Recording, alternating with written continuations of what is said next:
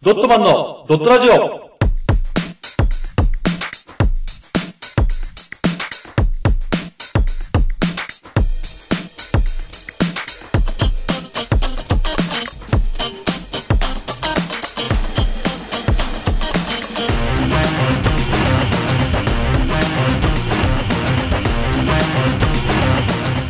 ドットマンのドットラジオ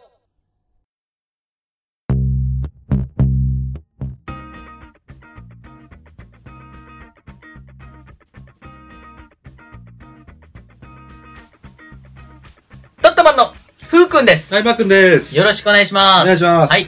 えっ、と、私のフリートークですね、今回は。そうですね。ふうくん、はい。えっ、と、いつものですね、枕なんですけども、あ、枕。はい、えっ、と、日本史上うん。最大の謎の一つ、本能寺の変ご存知ですかあ、なんかあるね、本能寺変。なんか。はい、あの、天正10う年ん、はい6月2日、はい1582年、 1580年。はい、戦国時代の日本を揺るがす大事件。はいはいはこれは、知ってますかい。一応知ってますね。そんなにしっかりは知らないけど、はいはい何があったかざっくりはね、知はい、ってますけど。うん。これもね、はいあのー一応真実が知りたい、うん日本史の謎ランキングっていうのがあるんですけども、もそちらで、2位のですねう、、うん。卑弥呼、うん邪馬台国の謎を知りたいっていううんランキング2位に3倍の投票率をつけてうん圧倒的1位を取ったのがこの本能寺の変なんですよ。あ、そんな謎が多かったの結構なんかざっくり社あのー社会の勉強で教えてくれたけど。あの、真実が知りたい。あ、そういうことね。うん。かもしれないってことで、ね。 1位、えー3位が坂本龍馬暗殺の真実が知りたい。で、ああ。第2位がその卑弥呼邪馬台国の真実が知りた。卑弥呼様はいね。で、うん1位が本能寺の変の真実が知りたいっていうのが、このアンケートでも圧倒的1位だったんですなよ。るほどね。はい。で、このですね、あの、436年前のうん。戦国時代最大の裏切りが、うん。なぜこうも人人々をですね、魅了するのか。あ当時の覇者、うん。室町幕府、うん。ありますよね。うんがこれは機能しなくなり、うん大名と言われる全国に散らばっている武家がうん。土地を争い、うん血で血を洗う、戦いを繰り広げ、うんうん。日本の次の覇者を目指す。それが日本史で大人気の戦国時代なんですよ。あ、そういうことだったんね。はい。うんで、。そんな戦乱のようですね、うんこの織田信長という弱小大名が、うん。次々と敵対勢力を倒し、うん。もしくは怪獣し、うん。どんどん成り上がっていく。うん。で、あと少し、あと少しで覇者となる一歩手前で、うん。家臣の明智光秀うん。に裏切られて死んでしまうんですよ。うん。うん。はそれが日本史史上最大の謎の一つ。なるほどね本能寺の変なんですね。あ、はこの魅了ポイント1。あ、はあ。あ、そうね。 はい。あれ、これ、修行じゃないの大丈夫違います。あ、そうね、オはッいケー。このドラマチックな展開、うん。うん。誰が予想していたであろうか。そうだね。うん。あのー、信長ってどんなイメージあります野村君が我が、我が道は我が、前に立つ者は死みたいな、ああ、はいはいはい。強い。い感じだよね。強い感じですうね。ん。これですね、あのー、実はですね、あのー、信長っていうのは、うん悪魔とか、怖いとか、すごいこう、独裁者っそうだていうね。風に描かれてますけうど、ん。実はこの人めっちゃ優しい人なんですよ。そうなのはい。なんか笑わなそうだけどね。そう、俺はそうだけど、めっちゃいい人なんですあ、よ。そうなんだ。これですね、あの、信長なんですけども、うん。あの佐久間信盛といううん配下がいたんですよ。ほうほこれ追放する時の折棺上に、う。うん。一応ですね、この明智光秀との関係性なんですけども、うん。光秀は公一党であるとべた褒めしてるんですよ。おうー。ん。光秀という人間に対してはめちゃめちゃ褒めてて、おー。で、この佐久間信盛さんにうは、ん。もうお前みんなめっちゃ頑張ってんだぜ、つって。うん。うん。あの、今言った通り光秀はめっちゃ頑張ってるし、うん秀吉だって頑張ってると。うん。あの、柴田勝家っていうんですけども、あー、なんか強い強い人ね。うん。柴田勝家だって、あいつだって年の割に超頑張ってんだぜ。おなー。んでお前頑張んねんだよって。おー。こんだけ何年も時間あげてんだからお前ちょっと頑張れよ。悟してんね。うん。う。そう。でな、お前勝家だってお前より年上なのに頑張ってる。この間はな、なんか戦でボロ負けして帰ってきたけど、うん。それでも頑張ってる。 あいつだって頑張ってんだぞ。この間の、まあまあ、あの時の戦はな、まあ正直ダメだったと思うけどそうな。だね。でもあいつは頑張ってる。うんお前も頑張れよ。うん、おみーたいな感じの送ってるんですよ。すげえ優しい経営者じゃん。そうですよ。おー。めっちゃ優しいんですからめ。っちゃ優しいじゃん。う。うんん、その後天下を取る秀吉が、うん。ある配下に、こう言うんですよ。うん。俺は信長のように優しくないぞ。つって、シーンがあるんですけども。っておー。ことは、その言葉通り、信長って優しい人だったんですよ。そうだね。ううんん。信長のように優しくはないぞっていうぐらいだね、うん、俺は信長だぞって言って殺すんじゃなくてね。はいうんあ、それは仲間に対してですよ。敵に対してはあー結構非道な人なんで。あまあ、戦国時代なんですうよん、ね。そうだね。でですね、あのー一応光秀なんですけども、うん、これ40過ぎまで、うん放浪の浪人だったんですよ。浪人。ああ、あのー、なんかね。えっ、と、40過ぎでニートです。いや、今の時代に合わせたらダメだよ。それはね。はいで、40過ぎでリードだったところ、うん信長に仕えるようになってからは、うんトントン拍子で出世して、うん大大名になるんですよ。あ、すごいね途。中に3個与えられて。うん、最高じゃん。で、もちろんですね、これは、うんあの、光秀が優秀だったからなんですけどもう、ん。信長ほどその才能を認めてくれた大名がいなくて、うん。この光秀の方もうん、子供らに、うん。今の明智家があるのは、信長、殿のおかげだと、おうー。んって言ってるんですよ。なるほどね。あの、光秀にとって信長は大恩人だったんですね。そうだろうね。本願寺という、うん。うん。あの、仏教徒の集まりもあったんですけども、うん。それを焼き討ちとかしてるんで、あの、信長は第六天魔王、うん。魔王と言われるんですよ。あー、そういうことね。恐れられてる信長だったんですけどうんも、うん。実は基本的に味方にはめっちゃ優しかったんですよ。そういうことね。はい。で、これちなみに本当にいろいろ資料が出てきてるんで、うん。実はこんな人だったんだよっていう資料が出てるんで、うん興味がある人は見てみてください。お村が応援の会みたいな感じだね。で、本能寺の変。うん。うん。だからこそ、信長も、うん。その周りの人も、うん。光秀が裏切るっていうのが完全に予想外だったんですよ。確かにね。だっはてい大恩人の人を切る意味もないしさ、そうなんですよの悪いことをしない信長がさ、うん。他人に殺されるのはわかるけどさ、チそうーム内に殺されるのはおかしいよね。しかもナンバー2としてすごい右腕にしてるんですそよ。うだよね。それに裏切られるんですかうん。ら。何もいらないじゃんだって、光秀からしたはいら。だからなぜ裏切ったのかっていうのもありますよね。ね。次、魅了ポイント2。うん。はい。その、今言った通り、明智光秀がなぜ裏切ったのか。うん。これ動機がはっきりしてるんです。ああ。なぜ裏切ったかっていう。ああ、なるほどね。これなぜなら、動機がはっきりする前にう、ん。中国大返しと言われる、うん。えー6日間で200キロの大移動を成功させた豊臣秀吉にうん殺されちゃうんですよ、負けて。ああ、なるほどね。はい技、技じゃなくてあれやった、やった功績を中国大移動っていうのえっ、とですね、で中国大移動っていうのが、もともとその中国地方を、うん。えー毛利家っていうのが治めてたんですけども、はいはい秀吉がそれを討伐しに行ったんですよ。あ、向かってたのバーってね。あ、もういたんです。あ、いたのはうんい。いたところ、えー信長が死んだといううん情報を手に入れて、うんそれで殿の敵を討つぞっつって、秀吉が約200キロ。うん。うんこの200キロの距離を すごいね。 6日間で戻るんですよ。すごい当な。時、新幹線もなない、い車よもねない、うん馬なんですけども、うんこの200キロの距離を6日で行くっていうのはほぼ無理なんですよ。だって10キロを1日やってもさ、60キロしかいけないんだから。そうですよ。やばいよね。は30キロ以上いってるとね、1日ね。い。で、何万人っていう人間を移動させる。やばいね。はい、これが、その、中国大移動と言われる。大移動だ、それは。うんあ、ごめんなさい。中国大返しです。あ、おかしいね。 そうだよね。と言われるものなんですけども、これを成功させたがゆえに、うん光秀はうん。秀吉に殺されちゃうん です。なるほどね。動機がはっきりする前に。ああ、何も言わないんだね。そう何ですも言わないでやられちゃうんだね。まあ、ここら辺はもうそうなんですけども、魅了ポイント3。はい。これがすごいんですよ。多すぎる黒幕説。ああ、いいね。はい。これがですね、一つ目。単独犯。うん。黒幕ね。単独犯。ああ、そうね。これ、ノッブに、うんあの、母親を見捨てられて殺されたりしてるんですよ、光秀って。あ、そうなんだ。で、ハゲと罵られたり、う領地没収されたり、うんいろんなパワハラされたビッツがですね、うんうんビッツって光秀ね。ん。うん。 がぶち切れ て、うんクーデターを起こした怨恨説。なるほど。はい。んで、毛利家討伐に行くノップ。うん。途中本能寺に泊まって、警備も手薄。うん。もしかして今遅ればノップやれんじゃねうんノップは信長ね。あ、そう。いや ミッツとノップで急に入ってきてから、なんか友達感覚が入ってきて分かんなかったけど、でもね、で今ならやれると。そう。ノップやったら俺覇者じゃん。うんやっちゃうしかなくねって言ってクーデターを起こした、光栄テクモ、光秀の野望説。あー、なるほどねう。ん。っまあ、成り上がりの頂点だもんね、そこが一番。そうそうそうんていうのがまず一つ。はい、一つね。次二つ目、うん黒幕徳川家康説。家康うん。はい、これこちらですね、えー家康はですね、うん。あのー長男やうん。 妻をノップに殺されてるんですよ。うん信長ね。うん。はいオッケー。で、しかも、安自身ですね。はあ、家康です。あ、安。イエスね。いやいや、違う違う。急になんかわけわかんないさ、訳してくる。や、やすはい、安。やすね。あ安自身も毒殺されそうになったりしててうんあ、ーその時に光秀の起点でう、ん。難を逃れたことがあったりとか、おー、なるほどねさ。すがの安もですうね、ん。これぶち切れて、うん。あの、同じくいじめられてる密と共謀して、うん。あいつやっちまうかと。ノップ、最近調子に乗りすぎじゃねっつって。そう一応ですね、これ、あのー家康さんの、うん。泣くまで待てない殺しちゃおう説。あー、中村だね。そうそううそう。ん。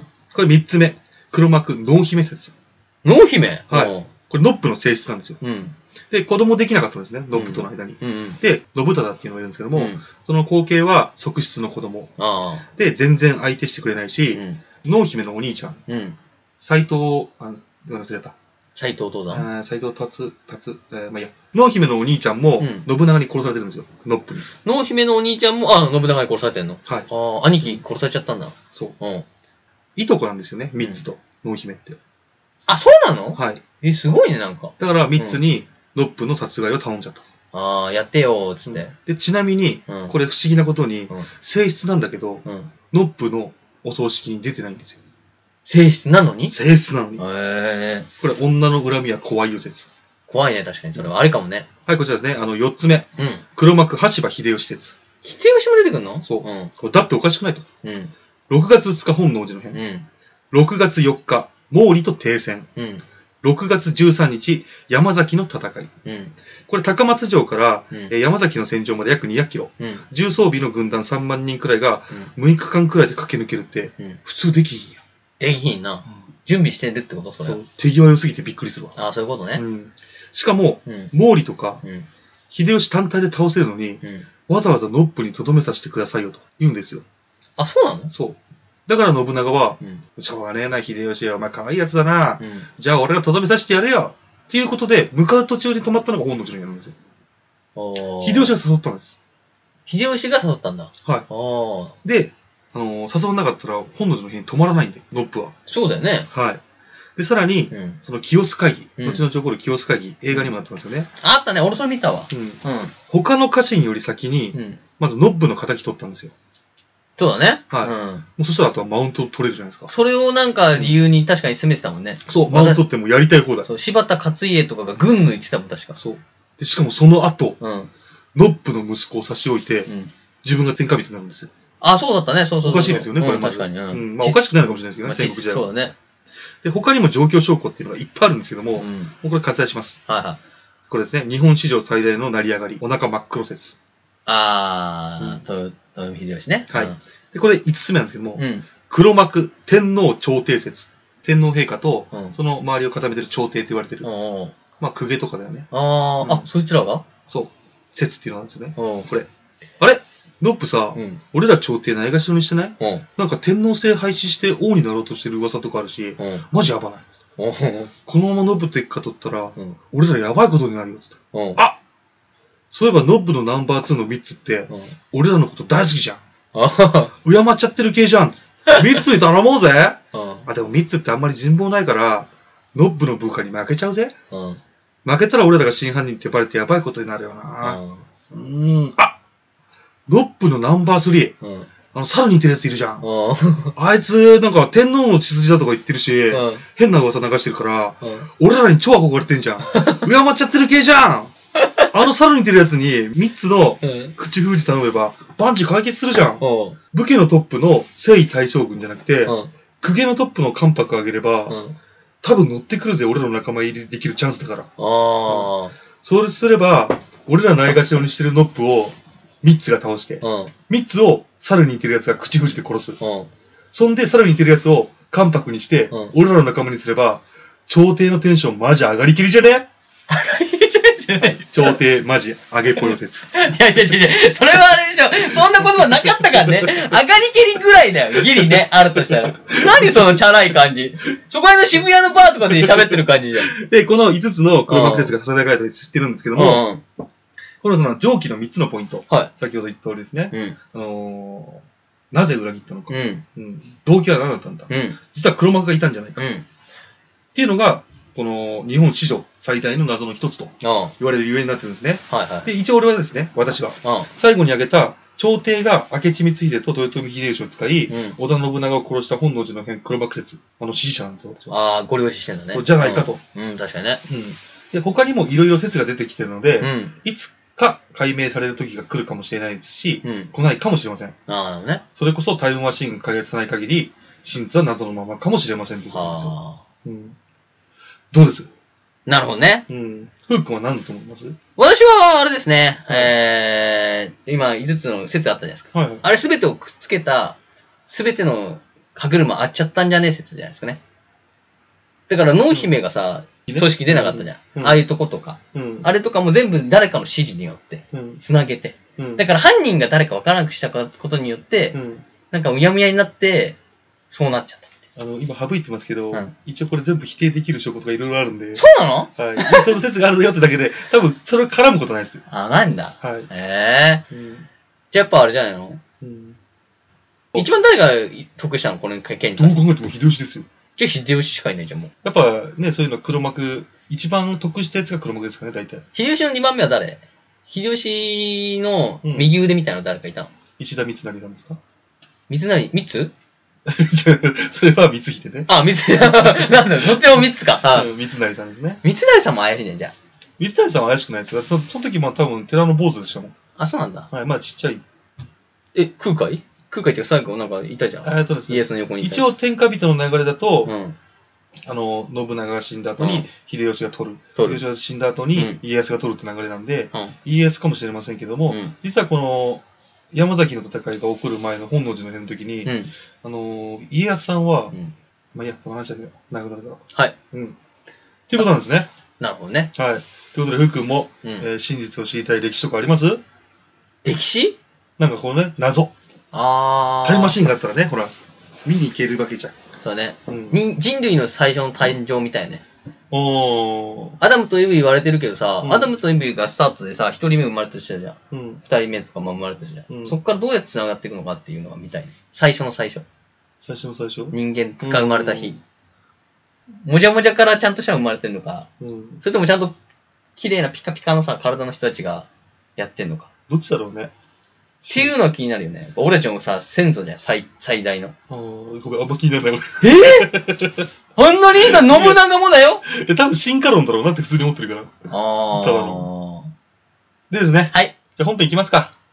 ええこれ本編じゃないの本編じゃないですよ。俺10分くらいから諦めて聞いてたのに。うん。これから何やんの本編いきますよ。本当やんのはい。だから長くなりますよって言ってるじゃないですか。土地狂ってんじゃねえ のこいつ。わかりましたよ。はい、えー、ついに来ました。ホーンテッドマンションラスボス。はいいわく203の怪人。はい。いわく狂えるボスザル。はい。最上階に住まう魔王を倒す話です。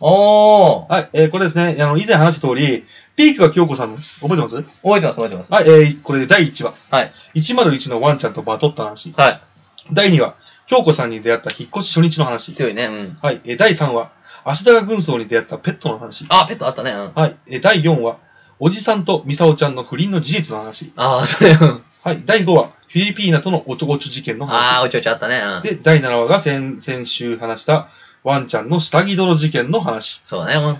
で、これで第8話、うん。うん。今回のアパート平定天下統一の話です。ついにね。はい。はこれ、ホーンテッドマンションシリーズ全えー8話のですね、完結編になります。い。はい。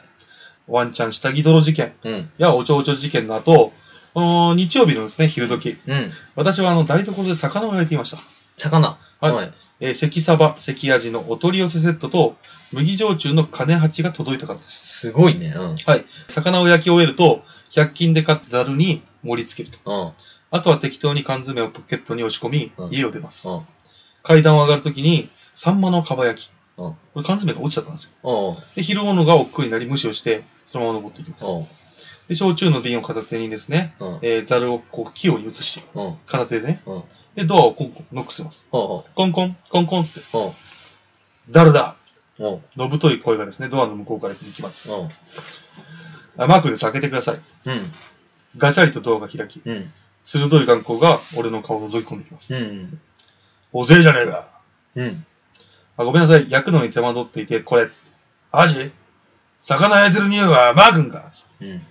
関サバと関味、あとこれもあるよっつって焼酎見せます。おお、懐かしいな。重いから入れてくれよ、ゲンさんっつって。うん。ああ、入んなっつってうん。この家に入ると、奥の居間にうん。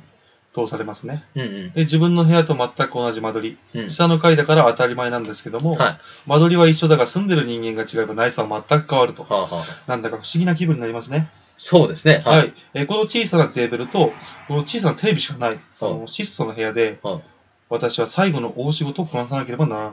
はえー魚と酒を置き、い。うん。薄っぺらい座布団に腰を落とし、はついてるテレビを眺めてると、奥から、箸いるかい。ほうほうほいや、割り箸持ってきたからいらないよつってう。うん。コップはあ、コップはお願いします。わっつってね、今までですね、うんうん仕掛けは十分してきた。あとは答えを聞くだけだと。はいはいはい。彼は肯定的な返事をする。うん結果は正直わかっている。もうすでに勝負は決しているからだと。なんだこれ。うん。は彼が座り、い。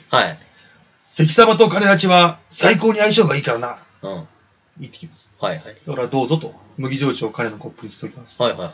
生なんですよ。ああ、なるほどねス。トレートっていうか。すごいな。で、僕はコップにね、氷入れて、うんうん。自分のコップにも注ぎます。うん。で、乾杯をし、うん彼は一気に飲み干し、つぶやきます。うん。懐かしいなあつってうん。ああ、気に入ってくれてよかった。つってうん。で、彼の田舎は大分県の、うん。なんですけども、何十年も帰ってないと言ってまして。うん。うん。で、この大分名物を美味しそうに食べ、嬉しそうに飲む。うん。もう楽しそうだと。そうね。源さん、レース決まってるほおい、ちょっと待てそう言うと、赤ペン、黒ペンで書き殴った新聞紙を出して、う。うん。もう再度確認してます。えー、これとこれとこれだうんうん。 !OK。掛け金はいつもと同じ、うんおうあの彼の大好きな協定をですね、うんあのネットで買ってあげてたんですよ、私。ああ、そうなんだ。はい。なるほどね。買ったよ。うん俺はこれ買ったんだ。そんなの当たるから、お前素人だ な。彼はゲラゲラと笑って。はいはいはい。上がらんよ、レースってのはね。つって。うん。うん。僕も反論します。うん。魚をつまみ、酒を飲み、うん。テレビでレースの行方を眺め、一喜一憂する。うん。それから時間が経ち、最終レースも終わり、つまみもなくなり、ほろ酔い状態。はい。頃合いだと思い、うん。はい唇を切ります。はい。ゲンさん、この間の話、考えてくれたうん。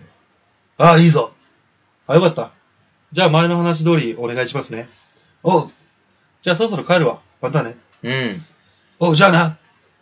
軽く片付け、家を出ます。うん。これで全て終わった。うん。階段を降りると、サンマのかば焼き缶詰を拾い、うん。部屋に入り、うん京子さんにお供えしたと。はあはこれですね、もう実は203の魔王源さんをですね、あはあ。もう少しずつ回収して、うん。もうとっくに信頼勝ち取ってたんですよ、私。そうだよね。はいなんか始まってたもんね、 急に。うん。で、この本店とマンションシリーズを聞いてる人は、うん。なんでと。うん。住民に対してなんでここまでするんだと。そうだね。わけわかんないじゃないですか、普通に考えたら。なんかもう、ホテルみたいになってるもんね。一人だけ。そう、ね、102の人とも話、ね、あうんそんだけ食い込む俺し。すぐ警察にも101はまでしず。ょ、うんで、101も、こううんやってなんかわざわざね、うんドリンクあげたりとか、そう。そう、すごく仲良くするでしょ、うん。これちゃんとした理由があるんであ、す。そうなんだ。はい、これはですね、おじさんから受けた仕事の依頼だったんです。あ、そうなのはい、これ引っ越す前におじさんを訪ねたら、うん。あホーンテッドマンションを紹介されたんですね。あ。で、これ家賃最初は5万円だったんですよ。 5万。ううん。で、条件は都内の駅から徒歩10分。ん。うん。 2K トイレ風呂別の1階角部屋で家賃5万円。うん。で、これ本来の家賃は、教駅費込みの7万円だったんですけども、うん親戚ってことで2万円引きしてもらってたんですよ。はいはいはで、この壊す間だけ借りるって話だったんですが、い。うん。実はこのホーンテッドマンション、うん。あの、問題ばかりで、おじは相当困ってたんですよ。ああ、なるほどね。で、本当は俺にすら貸すのが嫌だったそうで。あ、そうなんだ。うん、その問題ってのが、101と1えー203は、立ち退き拒否。 101と201。あ、えー203。 203、はい。立ち退き拒否うん。。拒否。で、101は、まだ話し合いできるけど、うん。 203に限って言えば、もう話し合いにさんならないんですよ。おじさんよく。ああ。源さんがやばすぎて。そうだね。うんなんか俺話しててもちょっとやばいそうな雰囲気出て るもん。で、うん102のフィリピーナたちは、間取りが狭くなるのも、うん。うん。あの、家賃が高くなるのも困るっつって、もうダダをこねたらしいんですよ。ああ。一応、おじさんがやってるところの、うあの、フィリピンパブの従業員なんですけどん。そうだも、ね。うん。はまあ、一応困ると。あはあはあ。最終的にフィリピンパブの出勤をボイコットするとうるさいと。おー、困るね。そうするとおじさんも困るんで。うん。そこで、えー、おじに問題解決するから、うん。家賃を1万円にしてくれと俺交渉したんですよ。すごい交渉だけどね、また。 で、おじ的には期待しないし、うん。うん。めんどくさいからね、うん。もうなんとかなるならいいやっていうことで交渉成立。うんうん。ここで私、ホーンテッドマンション立ち退き作戦が開始するんですよ。すごいミッションがね、始まったね、 急に。うそん。うですそうですで、話が長くなるし生々しいので簡略化しますけども、はまず引っ越しの初日、挨拶回りで爽やかな元気な少年を熱演します。あそれが一番見たいな、もしかした ら。うん。まあまあ、会うたびにね、はいあのー元気に笑顔で挨拶。はいはこれは普通ですよね。い。すごいな。うんはい。えー、まずですね、その後、捨てられたゴミから思考把握。すごい。うんで、仕事でもらったけど、うん僕には多すぎるので、もしよかったらどうぞっつって、うんお酒をちょくちょく渡すんですよ。で、うんもともとその、ゲンさんが捨てたゴミとか、あ、大体この人は、あの、飲むものといえば日本酒ではなく焼酎だなとか、ああ、そういうことねあじゃ。あこういう缶詰だから魚系が好きなんだなとか、ああ、サバ缶とかね。とかいろいろね、うん。なるほど。把握して、そういうのがで、分かおってね。酒をちょくちょく渡したんですよ。はいもらい物なんでどうぞっつって、うんで、その時に少しずつね、あの、ゲンさんの趣味思考をですね、うん。把握していくんです、会話から。なるほど。で、何かあるたびに、ゲンさんタウるんですよ。すいません、もしあの、102の人がこうなんでとうんか、うん。で今度こうなんで、ちょっと上の見てもらってもいいですかとか、あ何かあるたびにタウンだり、あ、うん。まあ、相談に乗ってもらうんですよ。そうそね。うすると信頼されてると思うと、うん。あっちもちょっとずつこっちを信頼するようになるんですね。ほうほうほううんで、ゲンさんの好きな協定や酒など、うん好きでもないのに興味のあるふりをしてですね、うん。あの価値観の共有をつけるんですよ。そう。あ、こいつは価値観が共有できてると。気が合うやつだと。なるほどね。しかも俺を頼ってくる可愛いやつだあと。うんいう風な感じにしてですね、あ、うん。あの、足の悪いゲンさんの代わりに、ネットで協定の船券買ってあげるんですよ。ああ、こやれりはたい、ね。もうできないんで、ゲンさうんが。年いってるんでねん。。そうだね。で、さらに欲しいものなどをネットで代わりに買ってあげたうりん。、うん。この便利性をつけるんですよ。要は、こいつに頼めば便利だと。要は、うちらが携帯電話便利だ。うんネットの Amazon 便利だっていうのと一緒で、俺便利だになるんですよ。ああ、なるほどね。何もできない原う産からすれんうばん。。確かに。うん。で、あの、前にふーくんも、ふーくんもすごい不思議があったけど、うん俺 PS3 買ってたでしょそう、PS3 買ってたんだよ。そう。あれ、ゲンさんが欲しいって言ってたの。それはなぜかっていうと、DVD も見たいし、うんなんだろう、なんかね、ゲームのね、なんかね、よくわかんないけど、将棋かなんかの、あーそういうなんか、あ有ーなるほ名どなねゲームがあるらしくうて、んそれやりたいって言ってて、 PS3 は、PS4 がある今で PS3 買ってるから、ど そううそうそうしたってなったもんね。ね、ふうくんがなんかすごい疑問うん。だったけど、これはね、つって、ゲンさんにあげるやつだね、そとうかね。うん言ったっけ。。言ってた。ちょっと言ってたけ うどん、あんま聞かなかった。 そうかそうか。で、代わりに買ってあげたものとかあげたりしてて、ううんもちろんお金はもらってますよ、それんはうん。うんうんさらに褒め殺しうん。や信用してると思わせる言葉、うん。他の住人との仲裁うん。など、どんどんどんどんですね、この懐に入っていって、うん。もう完全に俺に頼るようになってきるんですよ。ああね。うん。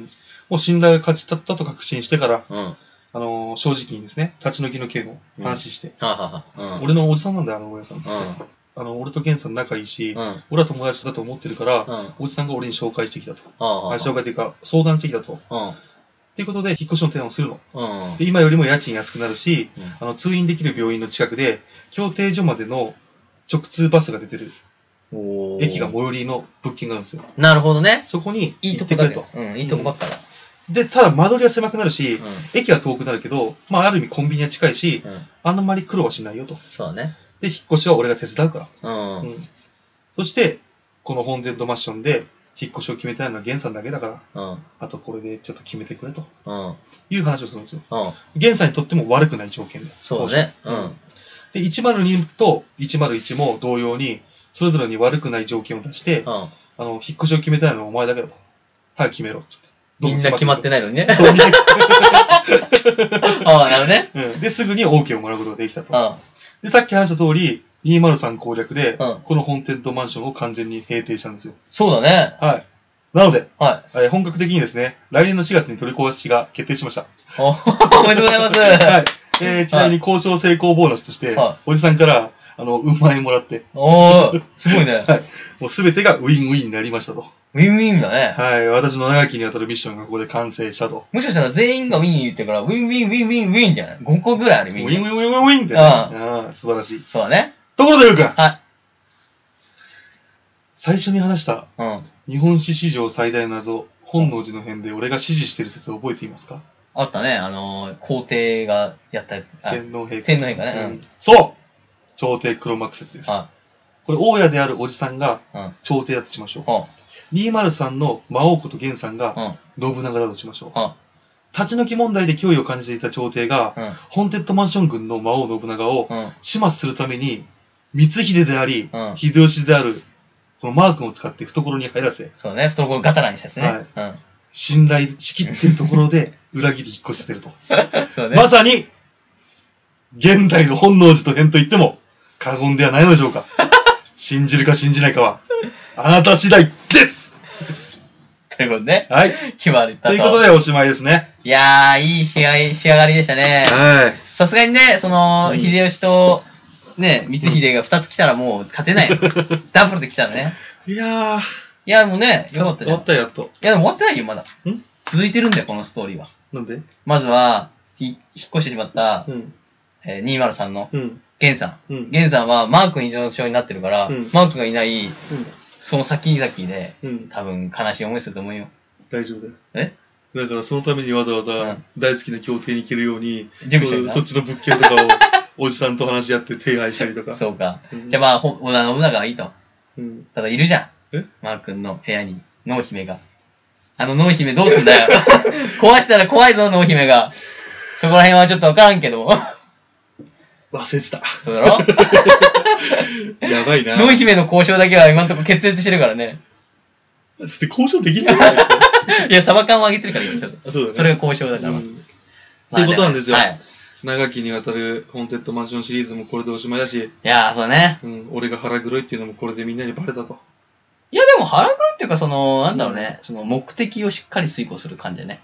おーうん、はあるんじゃないのただ怖いのはやっぱあれだよね、その、そんだけ考えてるマー君がなぜ俺とこのラジオをやってるかって、ちょっと俺が考え始めると怖くな るね。まさか俺の何かを狙って、えなんだろうつって。いるよ懐にスッと入ってきてて怖いなって いう。俺は絶対信頼を勝ち取らせないぞっつって。いやいやこれ ちゃんと、ね、私も兜の尾をひ、ね、うん締めて、しっかり、これから進もうと思いますけそど。うですね。はい。で、ふうくんうんが、天下統一一方手前ぐらいかな、うん裏切るのは。殺されんじゃん、 俺。殺されんじゃん。何今のあの、あれに天皇さんに言われて。そうそうそうあいつちょっと調子乗ってっから、つって。っっていうことなんですよ。てことでね、うんもういいですかまだありますなんかいや、ないです、ないです。いや、いやいやっと終わったなと思って、これやで。いほやんと加えながら喋るね、信長みたいに。終うんわったね。やった。まあ、ただちょっと今考えたらは、今回のこの話い。うんは、ラジオで話すような内容じゃなかったなと思って、全編、全編通して。あー、確かにね。うん。い。大切な貴重な話だからね。人の字うん。あそこじゃなくてうん、そうじゃなくて、そこで話。違あれでしょもっと違うところでってことでしょんもう違うところで話した方が。う違う違う、これを誰かに言う。まあ、ふうくんとあー、そうね。俺に言うならいいけど。世間話的にそう言うけど、これを確かに。全世界に発信するような話かっていう話。うん確かに。これだっ今思ったてわ、ワンちゃん聞いてたら、うーってなるよ。俺じゃねって。まあ、あとはこれでもう、勝負は消してるからいいんだけどね。覇王は何か言ってますよ、皆さん。そうじゃないよ。最終的に俺は誰かに殺されるんだか ら。そうだね。 やだな。俺オファー来たらどうしような。んオファー来たらどうしようかな。こうなんかいろんな人がさ。あいつを殺せって。結局さ、明智光先生もそんな感じかもしんないじゃん。ああ、そうだ、ね。殺すつもりはないしさ、もちろんね、嫌いね、言ってたから、うんこう仲良くしてたじゃん。うんちょ急にさ、こう言われてさ、いろんなものを人質とかに取られて、うんちょ、やってよ、つってさ、ね、言われて、えーってなってる子か ね。でもね、き分かってんで、もうみ、ねうん、過去が教えてくれてるから、うんそれを殺した場合、俺も殺されるから、そうそうそうだから殺さないっていう。 危険だからね。怖いね。はいうん。ということでね、皆さんもね、はいえー、気をつけてください。以上です。はい、どうもありがとうございましたありがとうご。ざいました。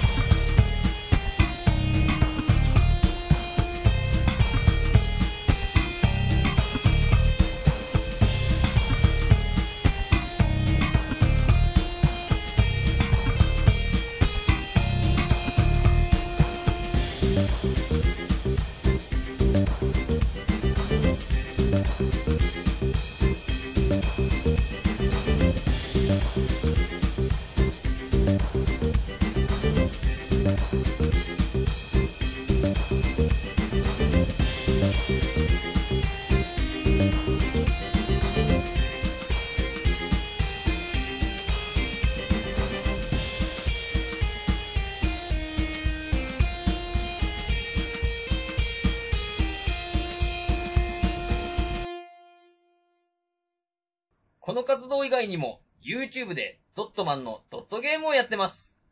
ぜひ、視聴、チャンネル登録をお願いします。その他に、ドットマン公式ツイッター、ドットブログがありますので、よろしくお願いします。